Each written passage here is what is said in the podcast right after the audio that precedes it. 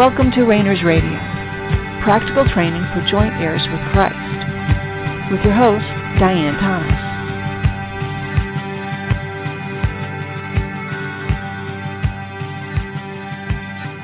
Good evening, and welcome to Rainers Radio. This is Diane Thomas, your host. Let's just take a, a moment and relax. Anything else that's going on, just let it fall by the wayside. Just put it aside it's not going anywhere. You can always come back to it. But just let your your soul, your mind, your will, and emotions fall back into the arms of your spirit. Just remember you are a spirit being, you have a soul, and you live in a body, and your spirit is one with God. Your spirit hears and knows and has all the power and authority that the connection with, with God allows.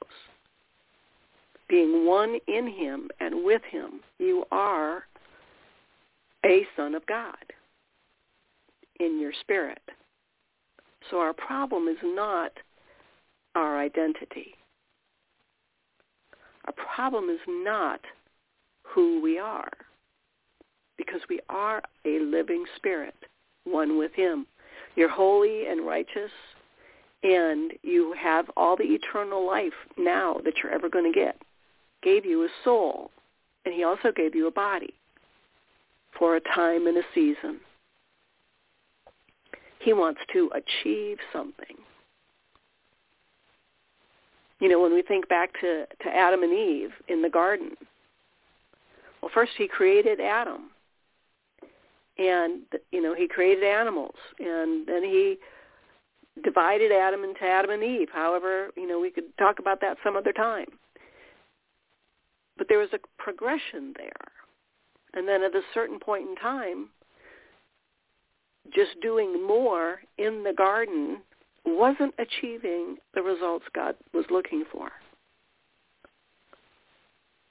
So he said, "We're going to have to you're going to have to leave. You're going to have to leave without me." Without being connected to God.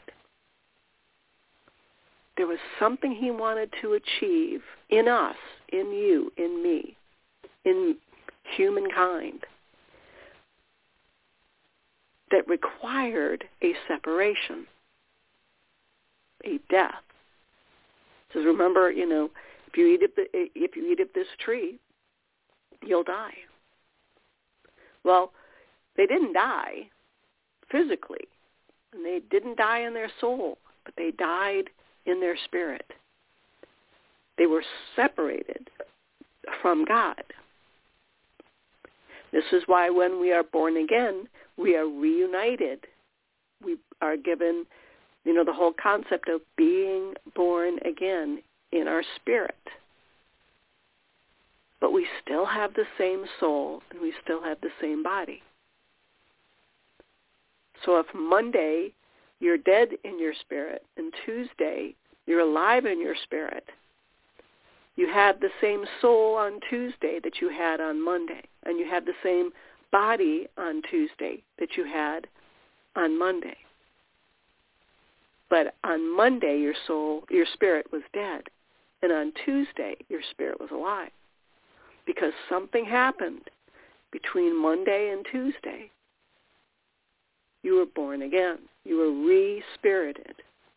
You became a living spirit. We, your spirit was made alive. That which is born of spirit is spirit. Your soul is not born of spirit. Your body is not born of spirit. It was created. Your soul was created. Your body was created. All things were created by spirit, but not born. Not pulled out of the same stuff. God, you know, um, he emptied himself and made with his own hands humanity. There's something special, and now he wants to do something special. And it's hard to you know, we try to understand what he's doing. We figure if we can understand it, then we'll know how we're doing. Then we can figure out what else we're supposed to be doing. We're, we can move things along. When really that's what God, that's one of the reasons he doesn't tell us his purpose and plan specifically for each one of us. Because we would help him.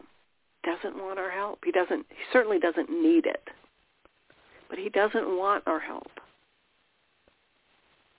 Because our help interferes you know, we we have this idea that of what God wants to do in our lives and in other people's lives and in, in this world. And if he had enabled us to have the power and authority that is in our spirit, say that was fully functioning in our soul and our body without going through the process we could do so much damage. We could interfere.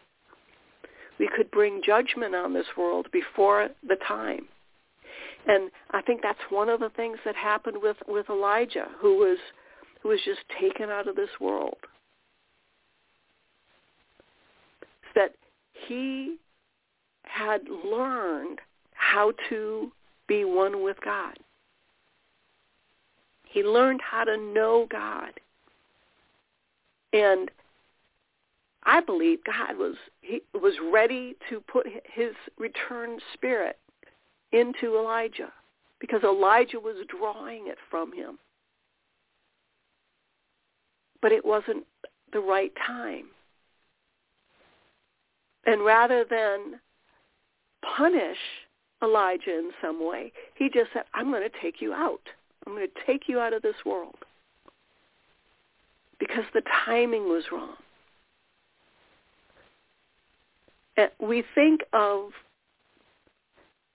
judgment as something negative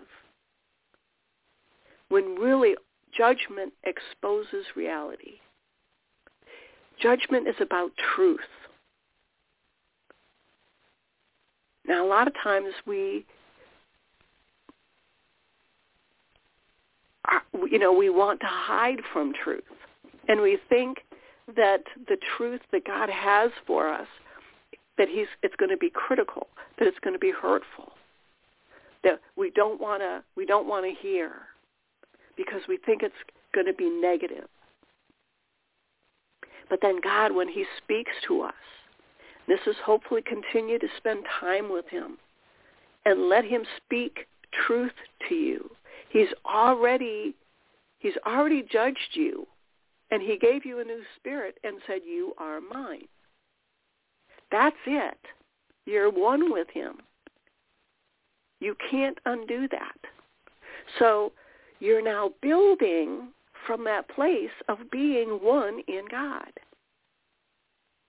So as you spend time with him, catch your negative thoughts and take them to the Lord and ask, Lord, is that true? And then even take your positive thought, thoughts and feelings and, you know, memories. We, you know, we have a tendency to go back and think about all the mistakes we made or we're afraid of what's going to happen in the future or we feel stuck where we are right now. And, and what God is, wants us to learn how to do is go to him with all those situations. Stop and go, okay, Lord, is this truth? When you do that, that is judgment. That is God revealing truth to you. And God's judgment always brings reconciliation. It brings a restoration. So as he reveals truth to you, he holds out his arms to you says, come unto me, all you who are labor, I will give you rest. He doesn't say, I'll give you more to do. I will give you an opportunity to make it up to me.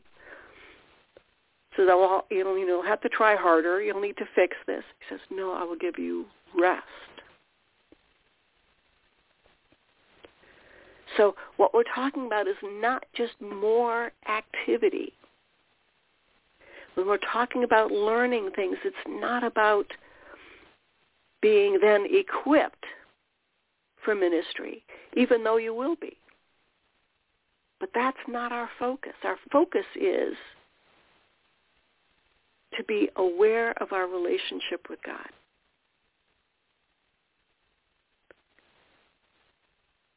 When we talk about our supernatural abilities, and again, you have them all. You have all the supernatural abilities that Jesus did, that any of the prophets did, that anybody who's ever walked on this earth did. You can heal people. You can do miracles. You can raise people from the dead. You know the past, the present, and the future. But your soul has the capability to receive that information, to receive that power, to receive that authority. You have everything you need for life and godliness right now. But we spend so much time in our physical body. We, we live and move and have our being in the earth rather than in the life that God has placed within us, spirit, soul, and body. So what he's asking us to do is try. Try different things. And listen. Try and hear. Try and see. Taste and see what the Lord will do. There's you know, let's pretend a million people are learning how to energize their soulical abilities. There's going to be a, a million ways for those people to do it. It's going to look different for every single person. There's going to be some similarities. But how, for instance, healing. I've been involved with, you know, multiple ministries and I've seen the healing ability present itself in quite a variety of ways. One person I knew, he he had to lay both hands on a person, and he would only do it when he felt a presence, a warmth in his right hand, and he would place his right hand on the person, and then he would just wait. And he would wait until his left hand, he would put the left hand also on his body, on the person who needed a healing, who needed a touch from the Lord. And he would wait until he also felt the same presence, the same pressure in his left hand.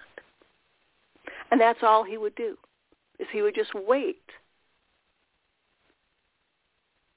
And then there were times when the person got impatient and they would walk away and they wouldn't receive a healing. And then there were times when he would put his right hand on a person and he would feel that presence and he would put his hand on them and then his hand would go cold.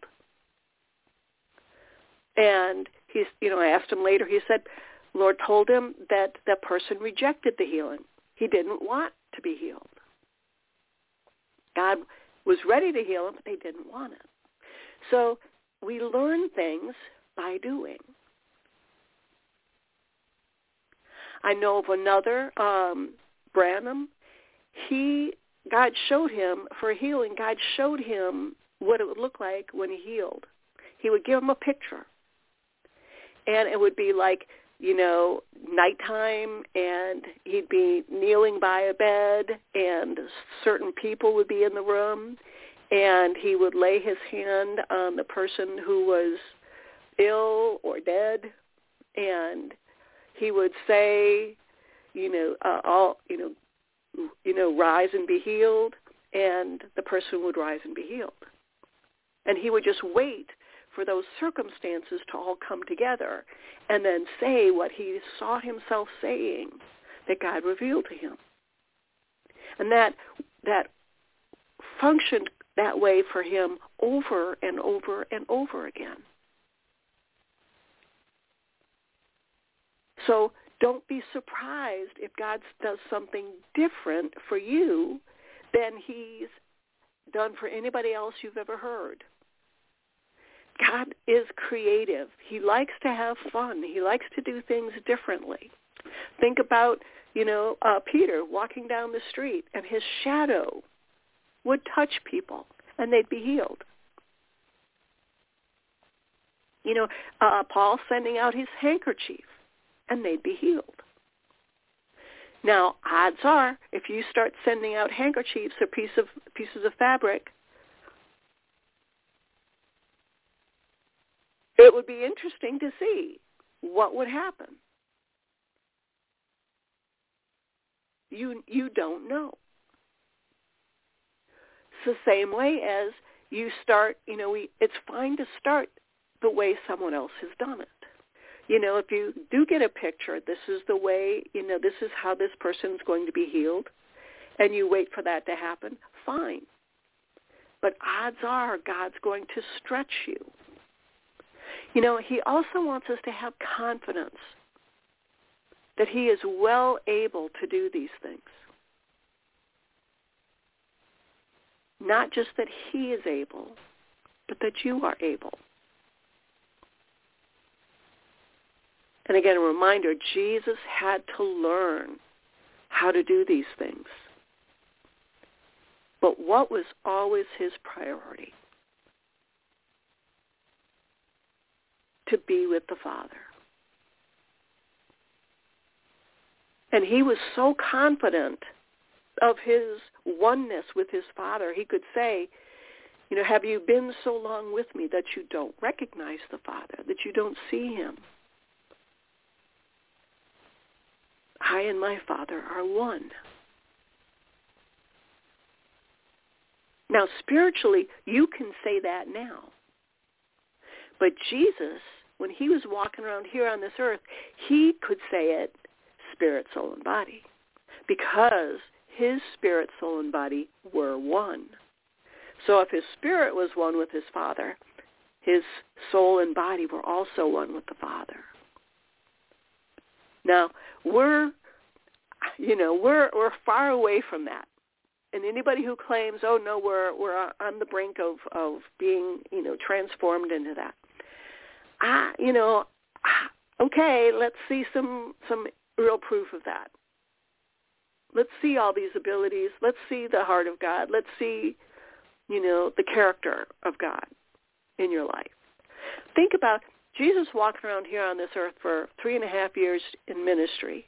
He could have changed the world by wiping out the Roman government, by restoring the the land of Israel, putting a new king on the, the throne of Israel, wiping out all of Israel's enemies, by healing everybody who needed to be healed, by raising all the dead, by punishing all those who mocked him, all those who rejected him, by feeding all the poor, by taking, you know, making sure everybody was wealthy and nobody was poor. He could have fixed all the problems.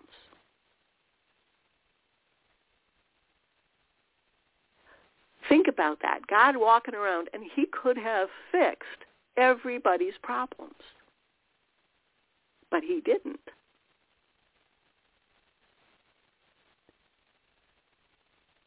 His soul was under control of his spirit. You and I, our soul is trying to control itself. Now again, God knows that. God made your soul to want to control. That's that's the strength of your soul. That's not something to be ashamed of or to hide from. But your soul has has strengths and weaknesses, but it has strengths that God gave you. and we can appreciate them and value them.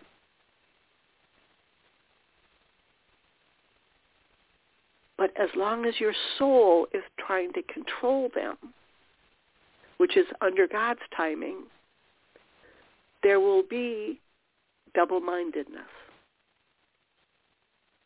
You have the mind of Christ, but you still have your soulical mind. So the mind of Christ says, this is the way, walk ye in it. And your soulical mind, your mind who wants to do its, control itself, get its needs met its own way, will say, I'm going to do things my way. You, I'll, when I die, I'll be with you. And we'll deal with this when I die. But for now, I'm going to run things. I'm going to take care of things. And so when we look at our, our learning about the supernatural abilities, it's really not about the supernatural abilities.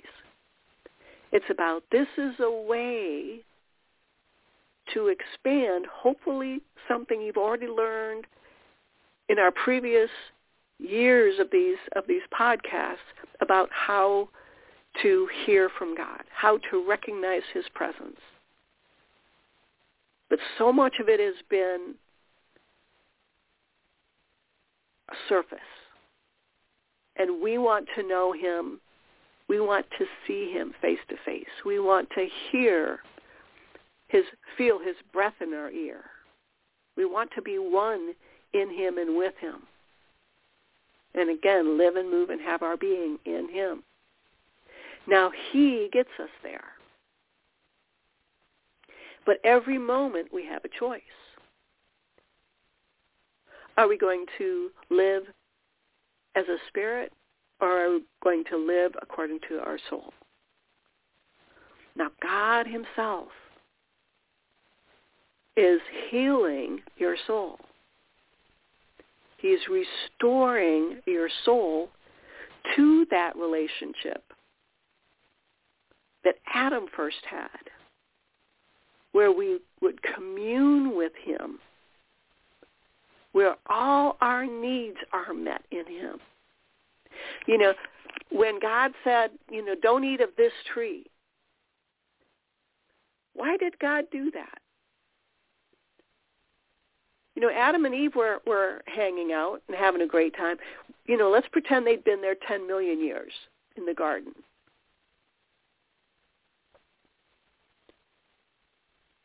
And they were enjoying themselves and, and God was enjoying their relationship, but it wasn't enough. There was something else that God wanted. He had to move on them. He had to make a change with them. He touched them so that they would want something more, something different. So that they would want to control that they would make a decision, make a choice. God gave them a choice. Don't eat of this tree, eat of this tree. God gave them a choice. And even connected to spirit, Adam and Eve's soul wanted to try something different wanted to try con- what does control feel like without spirit. But God made them that way. And God made you the way you are. And whatever circumstances you're in, those are God-made circumstances. There's no accidents. The more we get the idea that this is God's purpose and plan for us, and that his purpose and plan for us is good.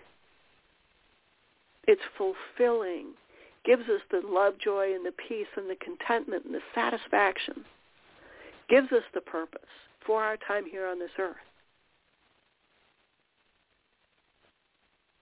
You know what? Think about it right now. If all of a sudden you were able to heal heal anybody you you talked to or thought of, even you sent a word, You know, that's one another favorite. Um, you know, the soldier said, if you just send a word, they'll be healed. Because that's how I, I'm a soldier. I just send a command, and it's taken care of. And Jesus said, I've not seen greater faith. Just send the word. There's many, you know, that's the pattern that's in the scriptures, is that there is no pattern. So let what comes out of you, let it come out. Let you, you know, learn about the desires that God has put in your heart and stir them up and let them come out. Let them bubble over. Let them be expressed. Because it's not about the abilities. It's not about the supernatural realm. It's about your soul being restored to your spirit. And part of that process, it's like, you know, when you put your house on the market, you start cleaning things out. You haven't sold the house. You maybe not haven't even, you know, figured out how much you're going to ask for it. But you start going through things. You start cleaning out your closet. You start getting ready for other people coming in and buying your house. You start cleaning up. You start looking at your, your house in a different way. That's how we look at our soul. Is God's going to reunite our soul with our spirit. Return it, return your soul to its right relationship with your spirit, which is oneness. Spirit and soul are meant to function and be one. You are a one, a single being, spirit, soul, and body. Now, there have been so few people who have achieved this, historically speaking, as far as we know. Because it's usually things don't pa- get passed along except one generation to the next. There could have there could be millions of people that since the beginning of time, you know, we have the story of Elijah. There could be so many more people who achieved that oneness with God, where God had to take them out of this world, out of this realm. We have no idea how many other people have achieved that oneness before Christ and, and since his resurrection because it doesn't get passed along. Now things can be passed along. Now things we experience, we can learn from others.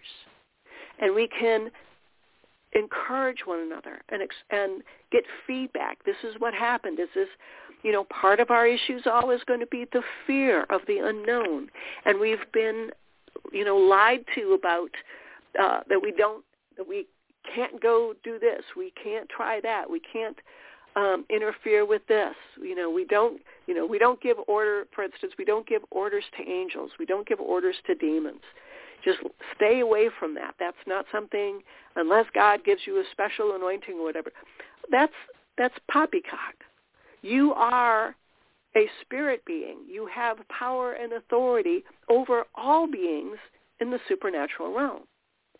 And unless you are God or a regenerated spirit being, those are the only ones that have this equal power with you, God himself. You are one in him. All the demons, all the angels, you have more power and authority than they do. Sickness, death, time, the earthly elements. You know, how often did Jesus do something in his environment to show he had power and authority over it? The water and the wine, the multiplying the bread, the calming the storm he sees, the fig tree, to show he had power and authority over the natural realm. Fact, that, let that be your homework. Think of something in your natural realm. Let the Lord show you if there's anything that you can take authority over and just experiment. Try it. Water into wine, whatever you want to do. Multiply bread. Increase your bank account. Whatever it is you want to try. Have fun with it. Because this is being with God, knowing him and being changed by him, let it be fun. Let it be an exciting adventure.